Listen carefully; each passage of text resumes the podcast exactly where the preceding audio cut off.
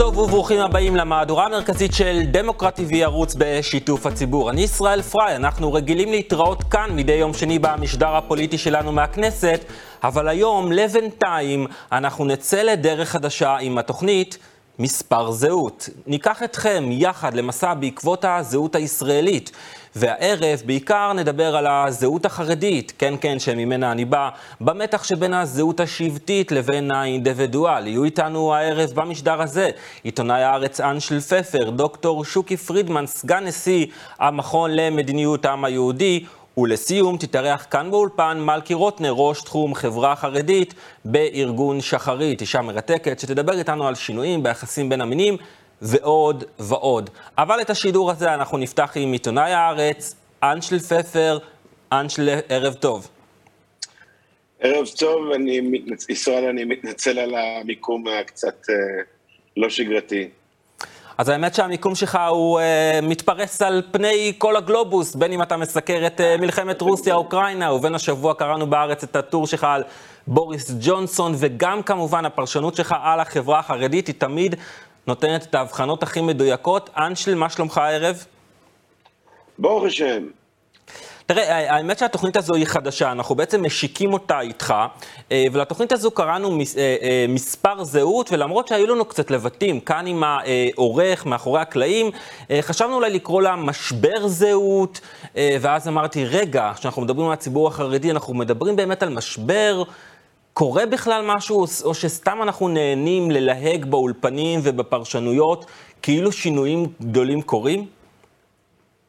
אני חושב ששינויים קורים כל הזמן, אני חושב שבציבור החרדי בוודאי יש שינוי מרתק עכשיו, אבל אני חושב שזה שם מצוין מספר זהות, כי אנחנו מדברים על מספר זהויות, כמו בחברה הישראלית, וה...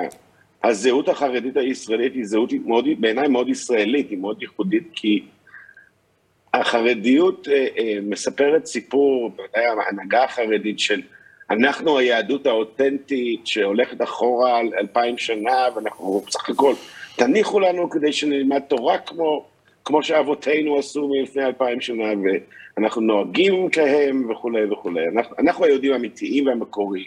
כשבעצם החרדיות הישראלית זו תופעה חדשה, ישראלית לגמרי, שמצליחה באמת למכור, למכור לח, לחלק גדול מהישראלים הלא חרדים את הסיפור הזה כאילו שהם אותנטיים, אבל זה בעצם דבר שלא היה קיים ולא היה יכול להתקיים בשום מקום חוץ ממדינת ישראל ההיסטורית. אם אנחנו מדברים על האופן שבו הכלכלה החרדית בנויה, שהיא מבוססת על, בעצם על תקציבים מהמדינה, ושמה שמאפשר לאחוז כל כך גדול מה, מהגברים בציבור החרדי, אה, למסור את, אה, את עצמם ללימוד תורה, משהו שלא היה מעולם באף חברה יהודית, אף קהילה יהודית, לא, מעולם לא היה כזה אחוז גבוה של אנשים שלמדו תורה ביום יום. זה משהו שמתאפשר רק בזכות מדינת ישראל. למאפיינים שאנחנו רואים בשנים האחרונות, המאפיינים הלאומיים והלאומניים של החרדים בישראל, אלה דברים מאוד ייחודיים שלא היה בהם. שלא היה בהם בשום, לא, לא היו קיימים בשום מקום, ו, וזו זהות ישראלית, הזהות החרדית הישראלית המודרנית זו זהות שהיא כל הזמן מתפתחת, היא באמת לא דומה לשום דבר שהיה קודם, והיא, אני חושב, בעשור או שניים הקרובים תשתנה מאוד ותתפתח. אז תכף ות... נדבר, תכף נדבר על מה שבעיקר מעניין אותי זה על, על, על מה הלאה, עם פנים קדימה, אבל אה, בעצם מה שאתה אומר, שהחברה החרדית מצליחה... אה, לשווק איזשהו מצג שווא לישראליות, כלומר להגיד לישראלים שהגיעו כאן לפני 70 שנה, תדעו לכם, אנחנו זה הנצח, אנחנו, אה, זו היהדות הבלעדית, ולכן אם לא תיתנו לנו את מלוא דרישותינו, אז אין לכם פשוט זכות?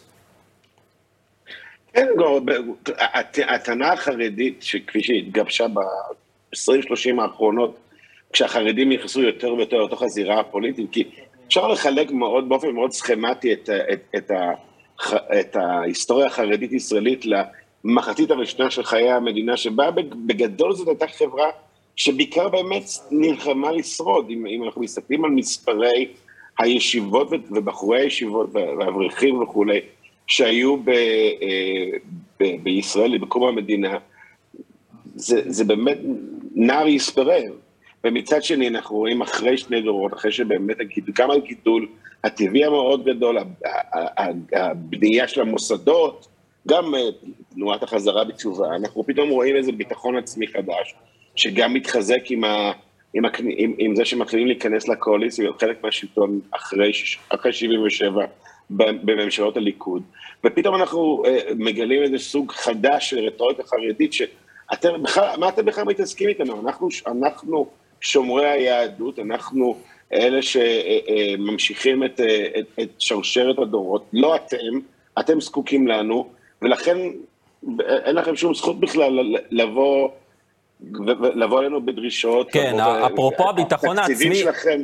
הביטחון העצמי כן, מגיע עד כדי כך שעכשיו אנחנו רואים בשיח הפוליטי שהמפלגות החרדיות עוד שלושה ארבעה חודשים לפני הבחירות אה, אה, רוצים בעצם לקבוע למפלגות אחרות איזה נציגים הם ישימו, שלא ישימו שם את הנציגים שבקדנציה הזו הציקו לחרדים, כמו יועז הנדל ומתן כהנא, שידעו איפה לפגוע.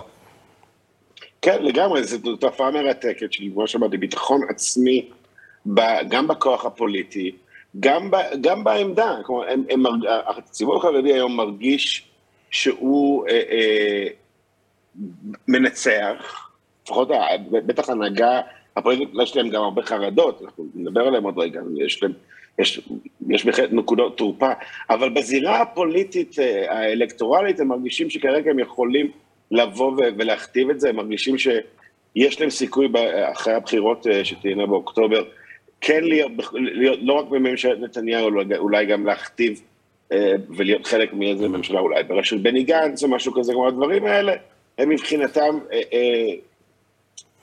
פחות נראה לי מפלגת ש"ס, כי מפלגת ש"ס היא מפלגת לוויין מאוד ברורה של הליכוד, אבל אה, בוודאי יהדות התורה, וגם אם זה, אם זה לא מציאותי שהם יהיו חלק מממשלה כזאת, הם מנסים בכל זאת להכתיב, למה לא? אם הם יכולים לנסות להעניש אנשים כמו הנדל או כמו, או כמו מתן כהנא, שהם תופסים אותם, את האנשים שבאמת פגעו להם בבטן הרכה בשנה האחרונה. אז בוודאי, למה לא? כן, אנשל, כשאתה מדבר על, בעצם על המעבר הזה של החרדיות ממקום שהוא נורא אה, מתגונן וצריך ככה לבנות את עצמו לבין הביטחון העצמי המופרז שאנחנו רואים היום, זה לוקח אותי אחורה, אה, לא שיש לי זיכרון טוב מאוד, אבל בכל זאת, כשהייתי ילד, אה, סבא רבא שלי, קראו לו הרב יהודה מאיר אברמוביץ'. אה, השם הזה אומר לך משהו, אנשל? נשמע מוכר. הרב מאיר אברמוביץ' היה יושב ראש אגודת ישראל, חבר כנסת אה, די הרבה שנים. אה, וזה כבר היה לעת זקנותו, כשאני הייתי ילד, הוא היה אדם מאוד מבוגר, נפטר בגיל 100. אה, הוא היה, אה, הוא היה איזה חופש כמה ימים בחפץ חיים, ואימא שלי לקחה אותי, אותנו לבקר אותו. עכשיו זה סבא רבא, כן, משפחות חרדיות. אין הרבה מאוד קשר, אנחנו לא מכירים קרוב, אבל אני הרגשתי כזה זכות, אתה יודע, הרגשתי חשוב. הולכים לבקר את הסבא רבא, הרב יהודה מאיר, שהוא היה איש, איש מוכר, ואלו היו הימים העליזים של אהוד ברק. אתה זוכר את המהפכה החילונית, אנשל? החזיק כמה ימים, כן. אבל אני כילד חרדי שכל מה שאני יודע על העולם, פחות או יותר, לא פחות ולא יותר, בדיוק כל מה שאני יודע על העולם זה עיתון המודיע. אה, ועיתון המודיע, תקשיב, כותרות של אה, שחור על גבי לבן, כלומר, הכי הכי צעקות גוואלד, המהפכה החילונית, אהוד ברק הולך להחריב פה את היהדות במדינה, והייתי מפוחד, ממש ברמה כאילו של, אה, של לא יודע מה הולך לקרות פה למדינה היהודית, וישבתי ככה, אה, הוא היה בחפץ חיים, יש שם שבילים כאלה, זה סוג של קיבוץ דתי. ניסיתי ככה לבוא איתו בדברים, אמרתי לו, סבא, וזהו, תראה מה אהוד ברק עושה, מהפכה חילונית. הוא הסתכל עליי כמו איזה... כזה, בסוף ככה פלט כזה, תראה, כן, כשאנחנו אבל, אה, היינו בכנסת... הכותרות... אז לא, רגע, הוא, הוא אומר לי ככה... הכותרות של המודיע... אה, סליחה, כן. לא, אז אה, הוא אומר לי ככה, כשאנחנו היינו בכנסת, שאנחנו אה, נאבקנו על אה, גיוס בנות, נאבקנו על עצמאות החינוך החרדי, כלומר, נאבקנו על, על דברים של עצמנו. פה זה עכשיו תחבורה ציבורית בשבת, וזה, אתה יודע, בשבילי כילד כזה, זה היה כזה בום, רגע, כל הכותרות הגדולות ש, שחשבתי שהכל הולך להיחרף פה, בעצם קצת פרופורציות. החרדים כבר, אה, המעמד שלהם מובטח, האוטונומיה אה, קיימת, ועכשיו קצת מתווכחים על תחבורה ציבורית בשבת או לא.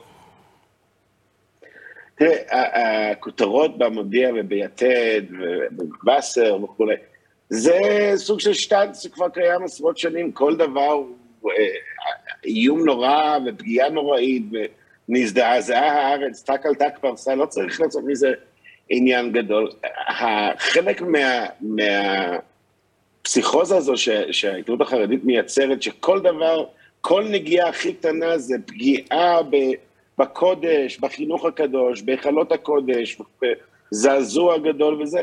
אתה אחרי זה הולך לכל שכונה וכל רחוב חרדי, אתה לא מרגיש שהאנשים שם מזועזעים, אבל צריך ליצור כל הזמן את התחושה הזאת של התבהלה, שחס חלילה היו לא תהיה וכולי, כדי שבאמת אה, יהיה את היכולת...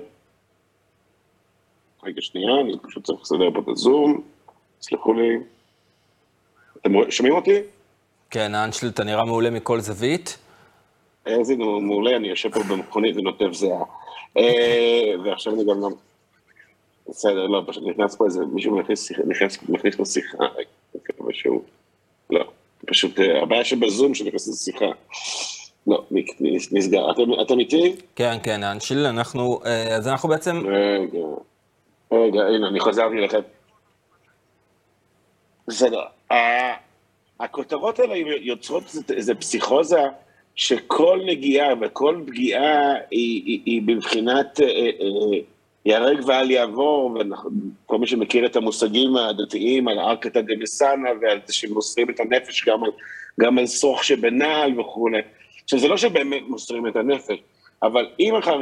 אם התחושה בהנהגה החרדית, שאם הם לא ינסו להגן על כל נקודה ונקודה, זה דברים שבאמת לא נוגעים להם. הזכרת תחבורה בשבת, הרי אף אחד לא הולך להכריח את הציבור החרדי לנסוע בשבת. והנושא של הטלפונים הכשרים וניוד המספרים, הרי כל, שנינו מכירים אה, חרדים רבים מאוד שמחזיקים פשוט שני טלפונים, אז הם מצליחים להתגבר על הנושא הזה של הטלפון הכשר שלא מאפשר את הגלישה באינטרנט וכו'.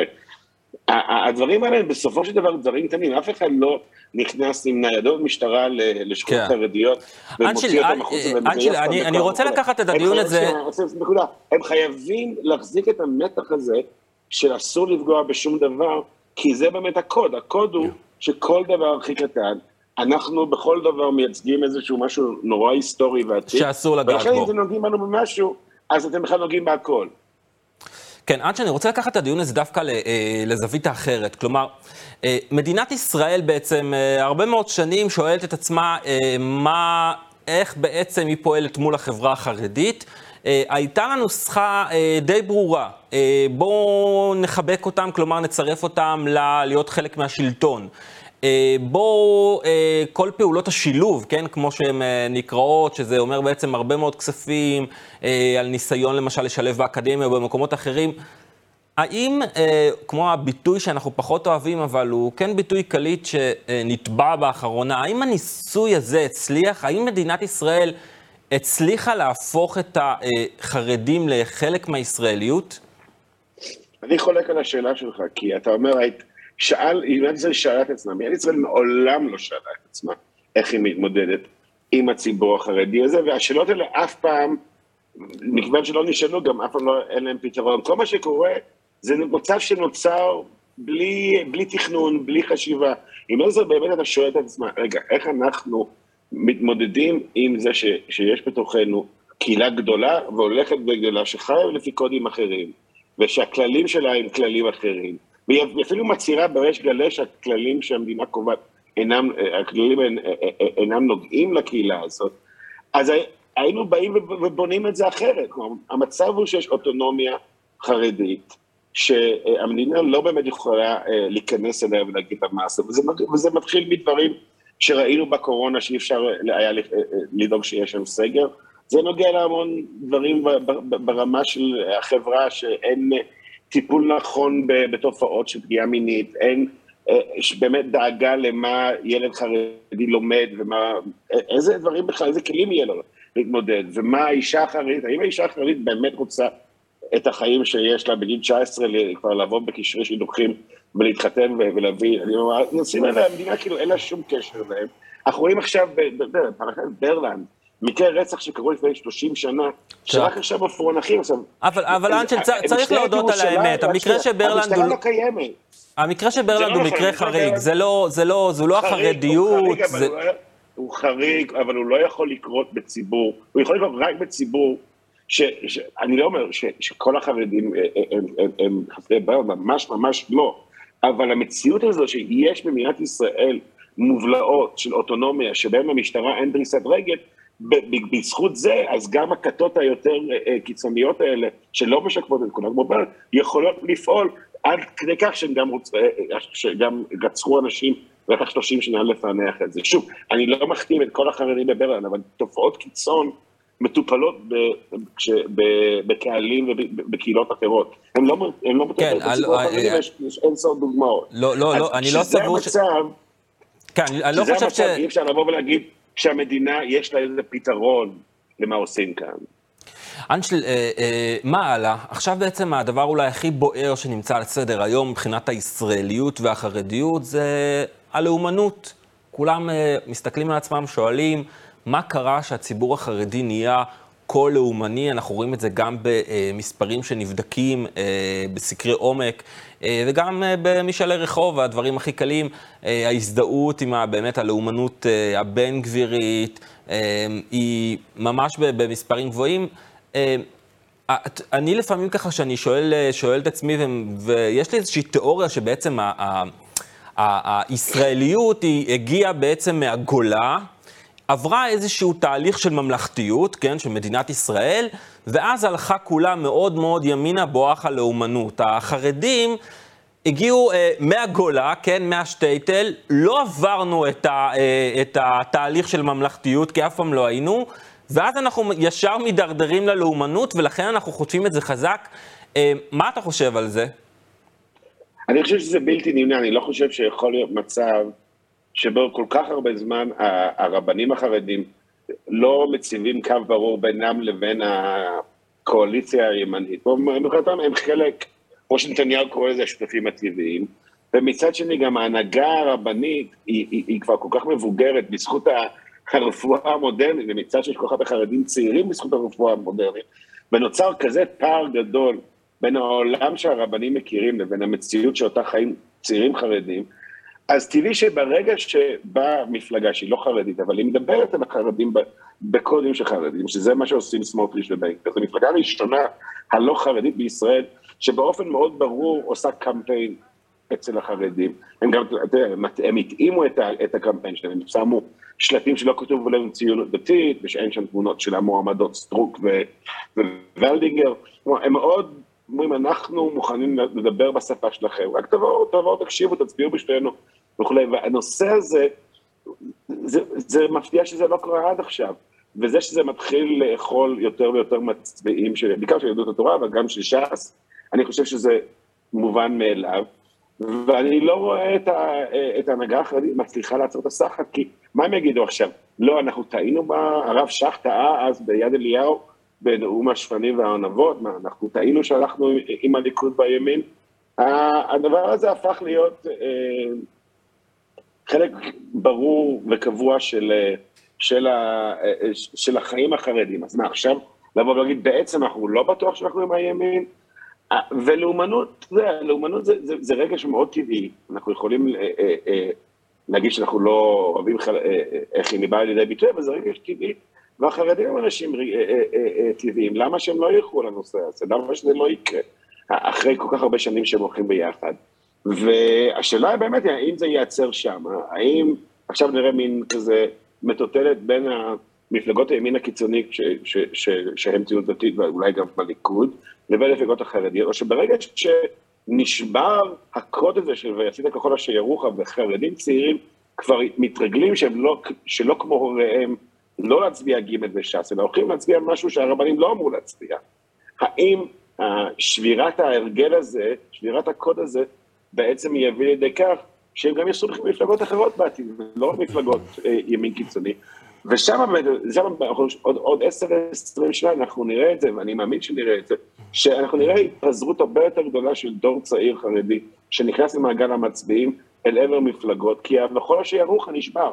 זה, ולכן באמת החרדים כל, כל כך חרדים מהתופעה זה, הזאת. זה, זה, זה הלחץ, וזה גם מה שאנחנו עכשיו רואים בעצם בניסיון של המפלגות החרדיות, קצת, קצת לשבור בעצם מהברית עם ביבי, כי זה כבר לא רק ביבי, זה עכשיו כבר בן גביר, הם מאבדים, הם מרגישים שהם כבר איבדו מדי הרבה את השליטה, אז כן יש איזה כן, ניסיון לגמרי. לשמור, לשמור על עצמאות. אמ, אה, אנשל, אנחנו לקראת סיום. אמ, אף אחד מאיתנו לא נביא, אף אחד מאיתנו גם לא יסתכן שישמרו את הקטע הזה ויוציאו אותו בעוד אה, עשר שנים. אבל האם לדעתך, כשאנחנו מדברים על, אה, עלינו, הציבור החרדי, בשנת 2032, עוד עשור, אה, אנחנו עדיין באותו דפוס של אוטונומיה עם אותה אה, שליטה הרמטית של ה... אה, בוא נגיד שגדולי ישראל, של, של פוליטיקאים בציבור, כמה, כמה העסק הזה אה, נשאר בדפוס שאנחנו מכירים, או שהוא הולך לאיזה ביזור חדש שנצטרך עוד כמה שידורים בשביל להבין אותו? אנחנו כבר לא שם.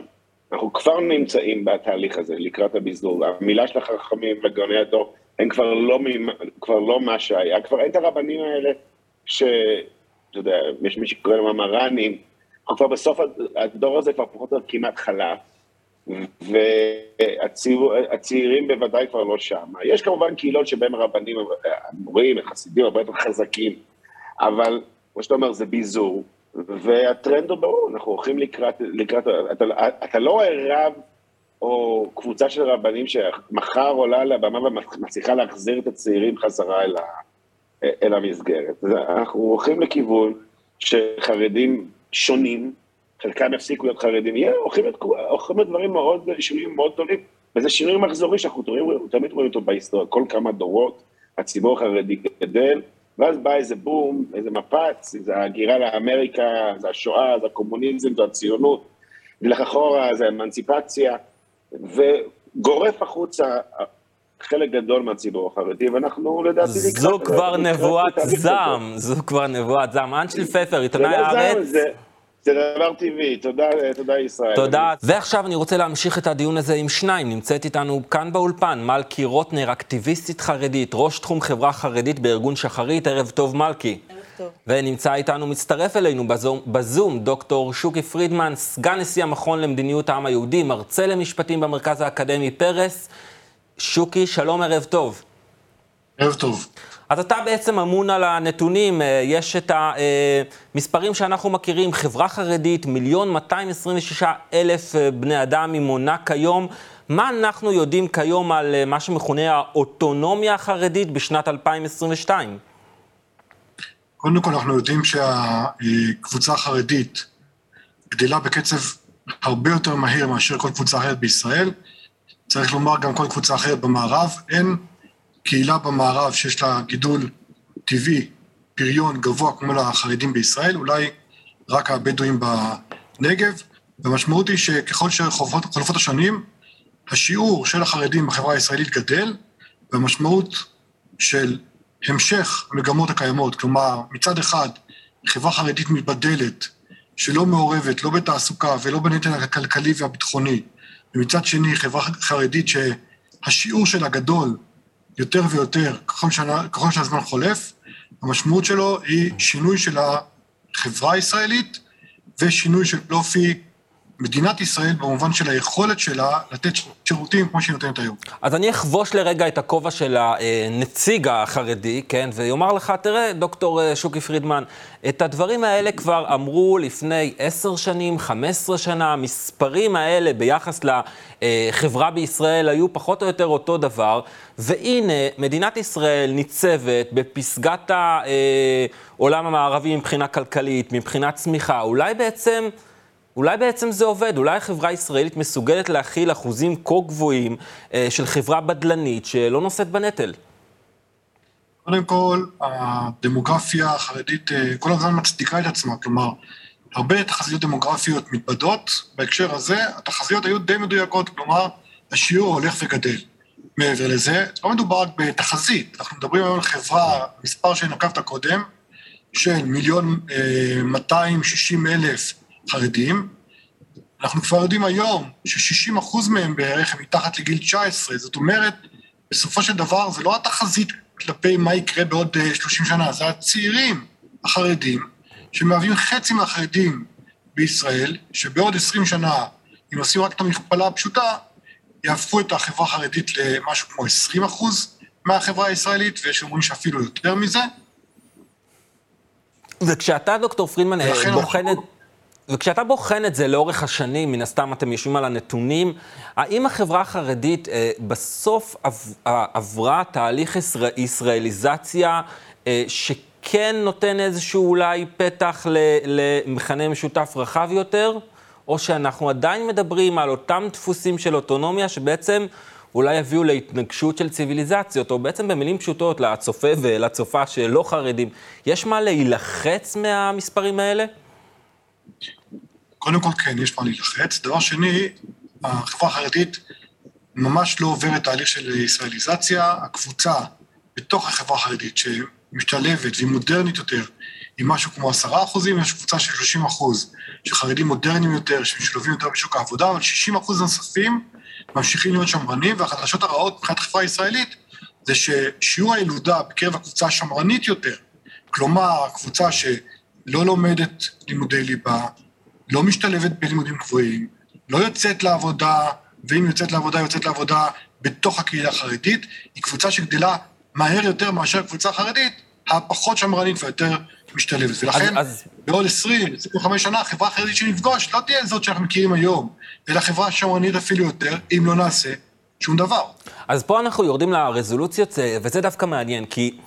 אה, למעשה מה שאנחנו, אפשר לומר, החברה החרדית אה, אה, עושה די בהצלחה, זה תמיד לשווק לקדמת הבמה את ההצלחות ואת ההשתלבויות. כלומר, אתה תמיד תראה את חברי הכנסת והעיתונאים החרדים מנופפים בכמה חיילים חרדים שהתגייסו, או באיזה מישהו באקדמיה שהשתלב.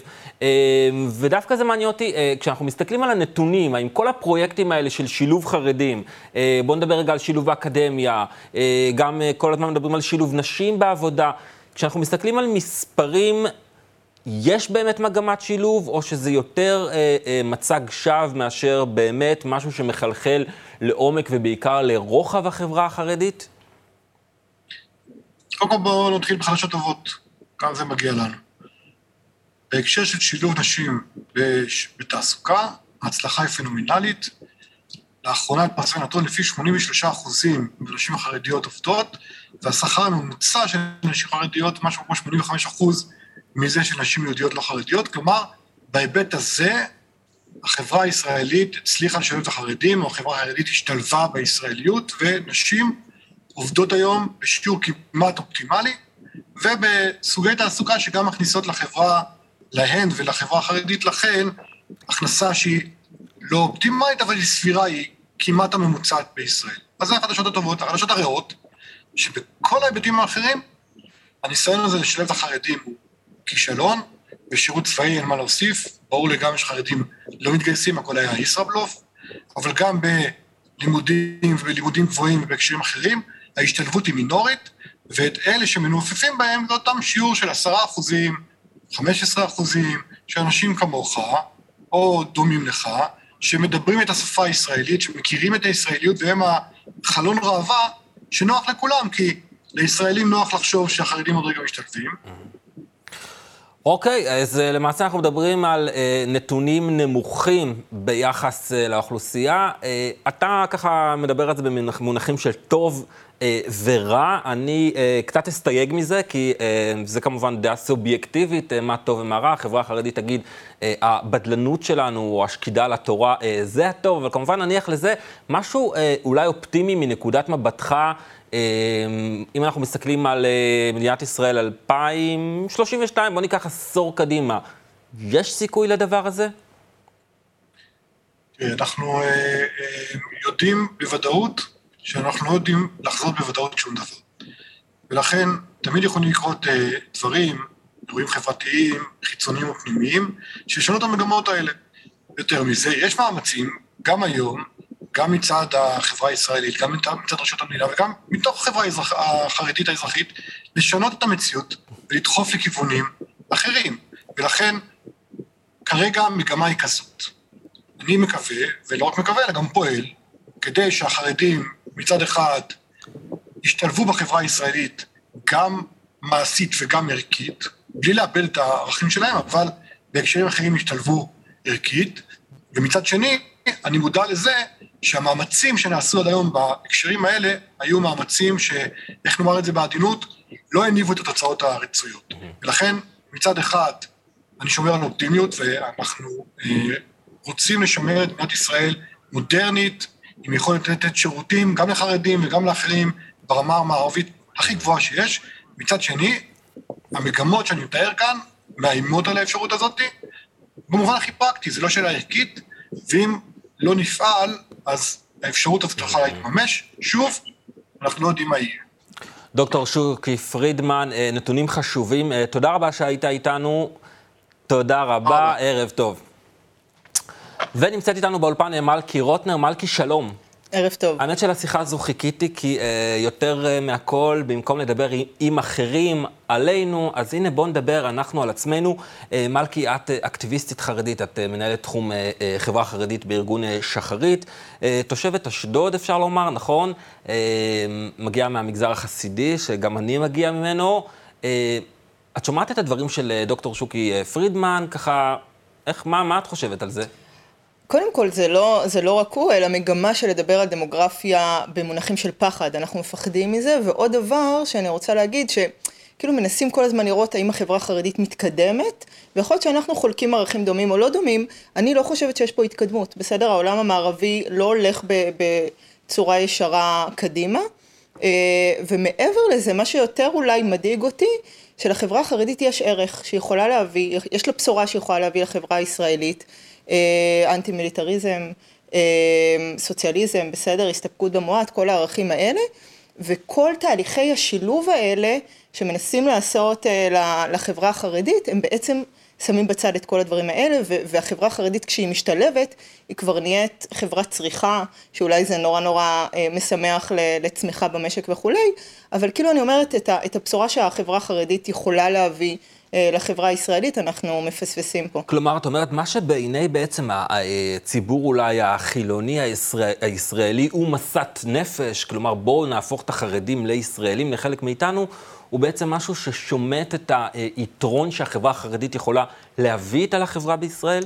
לגמרי, כן. אני חושבת שזה נכון לגבי כל האוכלוסיות, אנחנו חברה סופר מגוונת, אבל אנחנו יודעים שמשהו אחד שולט פה, בסופו של דבר אנחנו אה, מדינה מערבית שכולנו נהנים ממנה, אבל אה, אפשר להפסיק לדבר בתור הצלח, כאילו הצלחנו לשלב, נשים חרדיות כבר הצלחנו להכניס אותם, יש פה איזה ערכים אחרים. זה מתנשא בעצם, זה... זה מתנשא ומפספס את הנקודה, כי נשים חרדיות גם אם משתלבות בשוק קפיטליסטי, עדיין אנחנו מדברות פה על ערך משמעותי שעומד פה במרכז, והוא לא חומר, הוא ספר.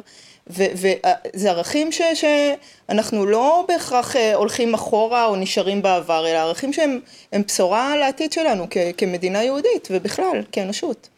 כן, אה, דברים מעניינים. אה, את יודעת, ככה, תוך כדי השיחה עם דוקטור שוקי פרידמן, אני מסתכל עלייך, את, אנחנו בערך פחות או יותר בני אותו גיל. כן. לא נגיד שאנחנו מתיימרים לייצג משהו, אבל בכל זאת, שוב, זו הפעם הראשונה שאנחנו משוחחים, אבל... אה, אם אנחנו מסתכלים קצת אחורה, הדור של ההורים שלנו, לפחות כשם אה, משל, מן הסתם, אה, אני חושב שהיה קל מאוד לאפיין אותם. כלומר, אבא שלי ואבא שלך, מן הסתם, שאבו את המידע שלהם מאותו מקום, חשבו באותו אופן, דפוס ההצבעה היה חד-ממדי לחלוטין, כלומר, לא היה על זה אפילו דיבור, ואנחנו קצת שייכים לדור אחר. כן, גם צריך להגיד שלא הייתה ביקורת הממסד בשום צורה. אה, ומה שקורה תמיד לדור שלישי, כן, יש את דור המייסדים, ואז, ואנחנו כבר בדור השלישי יכולים כבר, א', שנייה להסתכל ולהגיד, אוקיי, האיום הדמוגרפי ההפוך, כן, ממה שדוקטור שוקי מדבר עליו, על זה שאנחנו ניעלם ועל זה שרוצים לחלן את כולנו, זה לא עובד, אף אחד לא הצליח פה בשום דבר. אה, ומצד שני אנחנו גם לא, לא המספרים שהיו בעבר, כן, אנחנו כבר אה, גדלים למספרים עצומים, ועם הגדילה הזאת יש גם אחריות, יש גם אה, איזשהו צורך להסתכל קדימה. זה קורה אפילו באמת בדברים הפשוטים, אנחנו כבר מגיעים למידע הרבה הרבה יותר רחב ממה שההורים שלנו יכלו להגיע, ואנחנו יכולים לבחור את המידע.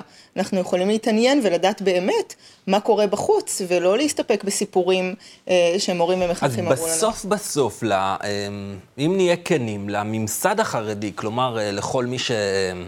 אה, ככה מתווה, כן, את, את מדיניות האוטונומיה החרדית, יש מה לפחד, כי, כי יכולות השליטה שלו, אה, ויכולות בעצם ההנהגה שלו וההובלה, וההובלה שלו את הדבר, אה, היא לא אותו דבר, היא קצת הולכת ונשמטת. חד משמעית. אה, אנחנו יודעים מה, מה האינטרנט עשה, ולכן גם המלחמות המאוד מאוד משמעותיות.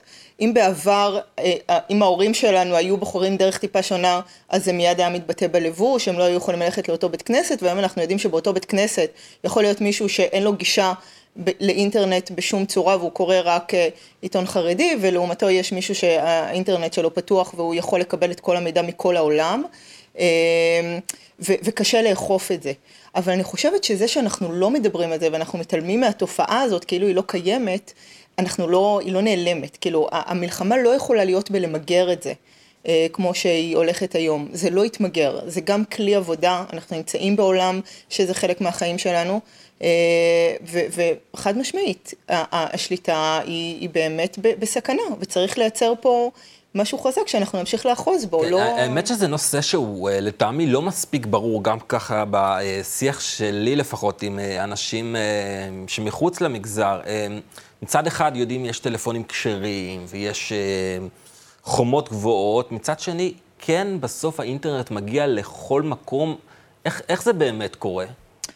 אמ, ברור שהאינטרנט מגיע לכל מקום, ויותר מזה, גם אם הוא לא מגיע לכל בית, ההשפעות שלו מגיעות לכל בית. אה, צריך לזכור שאנחנו גם אחרי שנתיים של מגפה, שהקהילות גם ככה עברו טלטלה משמעותית, קהילות בחו"ל אה, שלא יכלו לעשות פה את העניינים שאנחנו עשינו במדינת ישראל, במדינה יהודית, אה, חלק מהקהילות... את מתכוונת לעניינים שהם בעצם לעשות מה שאנחנו רוצים. לעשות מה שאנחנו רוצים. להמשיך לחיי קהילה. כן, קהילות ממש, כאילו, יש אנשים שלא מגיעים יותר לבית כנסת, אני מדברת על אנשים חרדים שלא מגיעים בשבת לבית כנסת, כי הם התרגלו להיות בשבת עם המשפחה. וזה איום. אה, ובכלל, אני חושבת שכאילו אנחנו ממשיכים באותה מלחמה שהייתה, כן? החרדיות היא, היא תגובה כל הזמן למודרנה, היא תגובה לנאורות, תגובה להשכלה, וכאן היא גם... החרדיות הוקמה כתגובה, בסוף כן. החרדיות הוקמה, הוקמה כריאקציה לתנועות ההשכלה. היא מגיבה ו... כל הזמן, נכון, והיא ממשיכה להגיב כל הזמן, ואני חושבת שבמקרים מסוימים היא נותנת קונטרה טובה. אה, זה שהילדים שלנו היום יכולים לקרוא ספר במשך יום שלם, והם אה, לוקחים אה, שישה ספרים מהספרייה כל שבוע, זה משהו שאנחנו רוצים לשמר אותו, זה משהו שאנחנו שמחים עליו מאוד. ומצד שני, אנחנו לא יכולים להיות רק תגובה, אנחנו צריכים גם לייצר משהו פוזיטיבי, אנחנו צריכים לייצר גם איזושהי אידיאולוגיה ש, שהיא כן, ולא רק מה לא. ולמה אנחנו מתנגדים. אה, מלכי, אה, אני רוצה לקחת אותך רגע אה, לאזור ש, של, עכשיו אנחנו ערב בחירות, ובעצם כל הנושא שאולי בעצם הזווית היחידה שבה השיח הפנים-חרדי מדובר בחוץ, זה השאלה האם הצעירים החרדים מצביעים בן גביר, או מה המגמות, זה פחות או יותר הצוהר שמדובר עליו. האם ייתכן שמבחינת ישראל דווקא הדמוקרטית, הליברלית, אה, אולי עדיף היה לה שהציבור החרדי, החרדי יישאר, כן, עדיף אולי במרכאות, כן. יישמר בחומות הבדלנות והשמרנות. ולא ישתלב בישראליזציה, כי מה שאנחנו רואים שככל שהציבור החרדי, החרדי נהיה יותר ישראלי, אה, נהיה יותר מעורב, נהיה יותר פתוח, נהיה יותר, אה, הוא הולך יותר ויותר לאזורים לאומניים. כן, צריך בכלל לדבר על לאומיות. האם לצעיר חרדי לא מגיע רגשות לאומיים, כן, שהם בלי המטען הזה שאנחנו נושאים אותו, אה, ואני חושבת שזה מה שקורה קצת לדור הצעיר. כאילו, צעיר ישראלי חרדי רוצה להיות לאומי כמו ש... צעיר אמריקאי יהודי חרדי מסתכל על הדגל ולהרגיש עליו רגשות מסוימים. יש משהו נורא נעים ברגשות לאומיים והם גם, הם טובים בסופו של דבר אם הם לא מגיעים לאזורים כאלה. וזה שאנחנו מרגישים ניכור לדגל, זה שהדגל וסמלים ציוניים בכלל זה חילון או, או זה משהו שהוא מרחיק מידת 74 שנים אחרי קום המדינה, שכבר מובן לחלוטין ש, שחילון לא, לא מתבצע בממדים כאלה. אה, יש פה איזשהו מקום של ואקום ש, שהוא לא מדובר. אנחנו, אין לנו יחסים עם הדגל, ולכן בתוך הוואקום האלה נכנסים רגשות לאומיים שהם גם לא מבוסתים, ואנחנו רואים שהם מגיעים ללאומנות, ובסופו של דבר גם פוגעים בבייס בבחירות. אז בעצם את, את מניחה את האתגר הזה לפתחה או של ההנהגה החרדית או של ההנהגה בישראל. כלומר, האם בעצם זה מוביל אותנו להגיד למדינת ישראל, רציתם חרדים משולבים, אבל לא, לא עשיתם את זה בדרך הנכונה?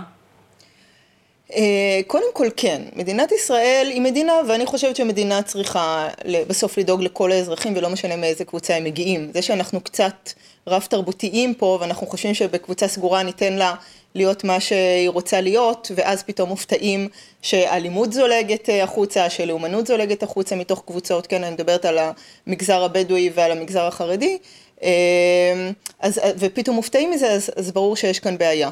אה, אבל אני חושבת שיש פה גם משהו פנימי, יש פה משהו טבעי ש, שנכנס בתוך הדבר הזה. אנחנו נמצאים במקום הזה, במרחב הזה, ואנחנו שייכים אליו.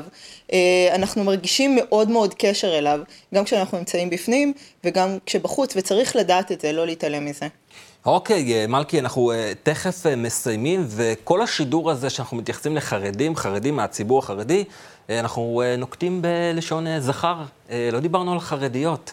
אה, מלכי, את מברכת בבוקר, ברוך שלא עשני, אה, שעשני כרצונו? אה, אני אורתודוקסית, אני שומרת על נוסח התפילה, אבל אני חושבת שיש דברים משמעותיים היום. אבל את מביאה איתך לשולחן המון מטען של אקטיביזם, של פמיניזם. כן. איך בעצם חושב, זה קורה? אני חושבת שקצת מה ששרה שנירר עשתה. הבינה שבנות לא יכולות רק ללמוד אה, בגימנסיות אוקיי, אה, גויות. אוקיי, בוא נסביר לצופות אה, ולצופים שלנו. שרה שנירר זה בעצם דמות אה, חרדית אה, אלמותית. אה, היא הייתה אה, אישה פורצת דרך שבתקופת טרום אה, מלחמת העולם השנייה פתחה בעצם בתי ספר לבנות. נכון. וזה היה משהו באמת פורץ דרך. הייתה התנגדות גם של הרבנים, כי מה פתאום לשלוח ילדות מהבית, להוציא אותם ללימודים בכלל, כן? לא, לא אקדמיה או משהו, מה שנקרא בית יעקב, בתי ספר. ובסוף כל בתי הספר החרדיים קרויים בית יעקב על שם בעצם המוסד, המוסד שהיא פתחה, היא פתחה את זה בקרקה, קרקוב, נכון? נכון? אמ, אה, כן, אז, אז שרה שניאר, גם עצם האמירה הייתה, אה, בנות עד אז לא למדו תורה, כן, אנחנו מכירות את האמירות האלה, והיא אמרה, בנות חרדיות, בנות יהודיות חייבות ללמוד תורה, כי הן לומדות את הכל בחוץ, ונוצר פער בין אה, הבנים החרדים לבנות החרדיות. אז זאת אומרת, זה לא פמיניזם מערבי, זה בעצם פמיניזם דתי, כלומר, אנחנו נלחמות על מקומנו בתוך ה... בתוך התורה, בתוך שולחן, השולחן ההלכתי? זו תמיד שאלה אם אנחנו עושות מהפכה, אנחנו רוצות לשנות או שאנחנו רוצות לשמר. ואני חושבת שזה גם וגם. אני, אני באמת בעיניי חושבת שבזמנים כאלה שאנשים לומדות בחוץ משפטים, אישה יכולה להיות שופטת ו... ו בבית הדין אה, היא פסולה לעדות, יש פה איזשהו פער שבסופו של דבר צריך לגשר עליו, כי אם אנחנו לא נגשר עליו אנחנו נאבד את הכל, ובעיניי באמת הדרישה היא להיות חלק אה, משמעותי יותר מהעולם היהודי, כמו שאני נמצאת בחוץ, אני רוצה את אותו חלק. את יודעת, מלכי, יש פה אה, אה, ככה... אה, יש פה משהו מעניין, כי אני רואה הרבה נשים חרדיות שבעצם אה, הן נמצאות כחלק מהעולם, כלומר במשרות חופשיות, או, ובעצם אה, נושאות את דגל השמרנות והאנטי-פמיניזם. כלומר, אה, הן אומרות, לא, אנחנו בכלל לא רוצות את הפמיניזם, אתן לא מדברות בשמנו, שזה כאילו, זה קצת, בסוף, כן. אולי נהנות מהפמיניזם, אבל כחלק מה... נאמנות והש... לשמרנות, לחברה, הן בעצם, בעצם אומרות, לא, לא, אנחנו לא רוצות מהפכה? נכון, זה גם זה קיים, וגם איזשהו חשש, זה לא רק אצל נשים חרדיות, שהפמיניזם הלך רחוק מדי. איזשהו חשש שנשים חרדיות אומרות לי, אני גם אה, עם קריירה, גם מגדלת משפחה, גם אה, זה, ועכשיו את אומרת לי, בואי גם תלמדי דף היומי ותלמדי גמרא ושיהיה לך ידע תורני. אני לא רוצה את זה, אני לא רוצה להתפלל שלוש פעמים ביום במניין. אבל אני חושבת שפמיניזם זה באמת ההזדמנות לבחור, ההזדמנות באמת לבחור במה שאת רוצה ומה שיהיה לך טוב, והזדמנות באמת לשלב נשים בשולחן קבלת ההחלטות. אנחנו מדברים כאן על זה שאי אפשר לדבר על הציבור החרדי, אי אפשר להמשיך לדבר על נשים. אנחנו בעידן שאנחנו כבר לא יכולים אה, לאפשר דיבורים מעל ולא דיבורים עם. אה, ונשים חלק מהעולם היום, זה, זה אבסורד שהם לא חלק מ... כן, כשאנחנו uh, יושבים כאן uh, בכיסא הזה או בכיסאות אחרים אל מול מרואיינים שהם פוליטיקאים חרדים, uh, ומנסים לשאול אותם משהו בסגנון שייקח אותנו למה התוכנית שלכם ליום שהציבור החרדי יהיה רוב או קרוב לרוב מסה. איך, איך הדבר הזה יעבוד מבחינת מדינת ישראל? מי יקבל את האחריות? מי יישא בנטל? התשובות לא מתקבלות. כלומר, אה, זה מאוד, מאוד מהר יעבור להתחמקויות, ל"יהיה בסדר", השם יעזור, אמונה. אה, אין באמת תוכנית פרקטית. אה, מלכי רוטנר, את ממכון שחרית, את מחוברת הכי גם אולי לחרדיות שלך וגם באמת לפעילות במרחב הזה. מה יהיה איתנו עוד כמה שנים כשאנחנו באמת נהיה פה רציתי להגיד שהם נותנים תשובות של פוליטיקאים והם מתחמקים, אבל, אבל אני מפחדת ואני רוצה להגיד שהם כנראה באמת לא יודעים. זה תשובות אמיתיות בניגוד לתשובות אחרות שהם נותנים. אין חשיבה אסטרטגית קדימה. יש חשיבה אסטרטגית איך לאכלס את המוסדות, איך לדאוג שכל הילדים האלה יקבלו את החינוך הזה. אין מחשבה על, על איך אנחנו מתייחסים. מה המחשבה שלך? מה, וה, מה, ואני מה חושבת שא', זה, זה הזמן שלנו לעשות את זה, וכמו שאמרת, אנחנו דור אחר, אנחנו לא דור פסיבי שרק מתפלל, אנחנו מתפללים, מתפללים להשם, אבל אנחנו גם נוקטים מעשה. אה, זה חינוך, זה, זה נמצא בכל תחום בחיים, אבל דבר ראשון, אני חושבת להבין את האמירה הציונית החילונית מאוד, נס לא קרה לנו, יש ניסים מהשם, אבל אנחנו צריכים לקחת את, ה, את הכוח לידיים ו, ולפעול, ואם אנחנו רואים עוול, אז לא להתפלל שהוא יעבור, אלא לפעול ולדאוג שהוא יתוקן, ולייסד אה, חברה אחראית יותר וטובה לכולנו. יש ניסים ולקחת את גורלנו, בפרט אה, לא לשתוק על עוולות. אה, מלכי רוטנר, אקטיביסטית חרדית, מנהלת תחום בשחרית, תודה רבה, השיחה איתך הייתה מרתקת, תודה שהגעת לכאן. תודה, ישראל. ותודה רבה לכם, לצופות ולצופים, לשותפות ולשותפים של דמוקרט TV. התוכנית והערוץ הזה אפשריים. רק בזכותכם ובזכותכן, בימים כמו אלו הולכת ומתחדדת החשיבות של ערוץ תקשורת שלא מפחד להביע עמדה נחרצת בעד הדמוקרטיה ובעד שלטון החוק, בעד המאבק בשחיתות ובעד מגוון של דעות, כמו שראינו בשידור הזה. שלום ונתראה בתוכנית הבאה. ערב טוב.